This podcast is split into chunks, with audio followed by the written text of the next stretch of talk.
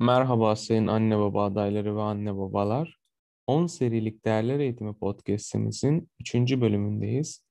Bu bölümde adalet değerinin ne olduğunu, neden verilmesi gerektiğini ve nasıl öğretileceğini dinleyeceksiniz. En sonunda ise podcast'imizi Victor Hugo'nun sözüyle bitireceğiz. O zaman başlayalım.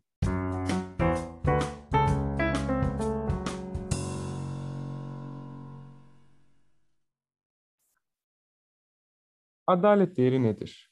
Adalet değeri hukuk kurallarının uyulması ve hakkın gözetilmesi, üstün tutulması anlamına gelmektedir. Adalet ve eşitlik kavramı bazen karıştırılabiliyor. Bu yüzden kısa bir şekilde farklarını açıklayacağım. Eşitlik iki şeyin her yönden denk olması demektir. Adalet ise her hak sahibine hakkını vermek ve haksızlığı cezalandırmak şeklinde tarif edilir. Örnek vermem gerekirse eşitliğe göre bir yetişkin ve bir çocuğun topluma karşı yapmaları gereken sorumluluklar aynı olmalıdır. Bu durum eşitlik kavramına göre eşittir fakat adalet kavramına göre adaletsizdir. Adalete göre ise çocuk ve yetişkinin yapabilecekleri sorumluluk seviyeleri birbirinden farklı olduğu için farklı sorumluluklar yapmaları gerekir.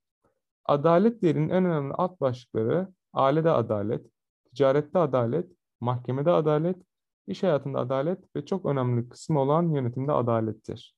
İş hayatında adalet ve ticarette adalet birbiriyle karışabileceği için kısa bir şekilde açıklama gereği duydum.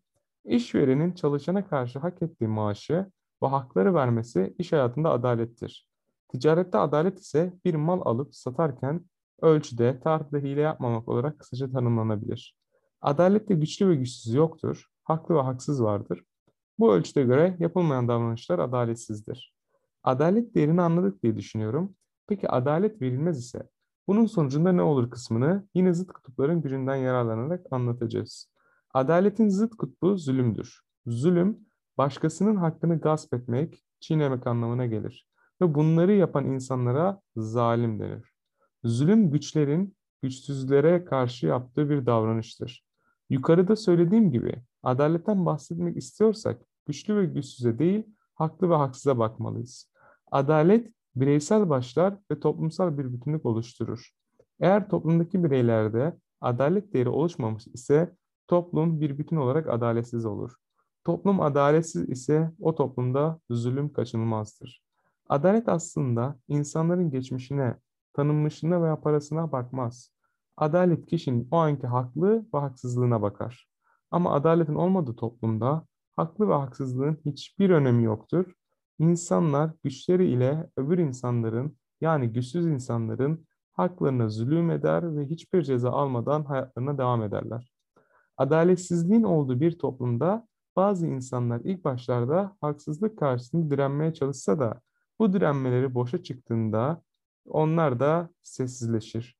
Artık bir haksızlık görseler bile görmezden gelmeye başlarlar. Ticarette yapılan adaletsizlik çoğalır ve artık herkes adaletsizlik yapmaya başlar. Bunun sonucunda 2 liralık şey bir sürü kişinin adaletsizliği sonucunda ne yazık ki 20 lira olur. Bu durumlar sonucunda içinde yaşanılamayacak bir ülke oluşur. Bunun olmaması için çocuklarımıza adalet değerini peki nasıl öğretebiliriz? Her zaman olduğu gibi çocuğa adalet değerini anlatırken kesinlikle bizim de adaletli birer insan olmamız şart. İş hayatımızda, aile hayatımızda adaletsiz davrandığımız çocuğumuz görürse adalet değerine sahip olması çok zordur. Yani aslında yine de yine öbür değerlerde olduğu gibi adalet değeri de ailede başlıyor. Çocuklar arasında ayrım yapmayarak aralarındaki adaleti sağlamalıyız. Bu şekilde çocuğumuzun gözlemlemiş olduğu adaleti tutumunu ileride size ve çevresine yansıtacaktır. Fakat adil davranmak her zaman eşit davranmak anlamına gelmez. İlk başlarda anlattığım gibi adalet ve eşitliğin farkına çocuğumuzu da göstermeliyiz. Çocuklarınızın yaş düzeylerini, cinsiyetlerini ve kişilik özelliklerini göz önüne alarak adil bir denge bulmaya çalışmalıyız. Bu yaptığımızda çocuklarımıza onların anlayabilecekleri dilde anlatmalıyız. Davranışlarınızda ve aile içi kurallarınızda tutarlı olun. Evdeki kuralları değerlendirip bunların nedenlerini açıklayın.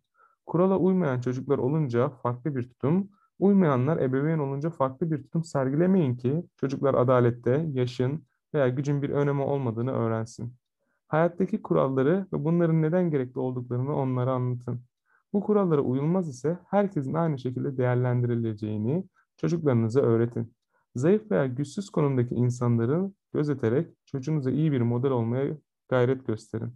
Çocuğunuzla beraber düşünme eylemi yani felsefe yapın.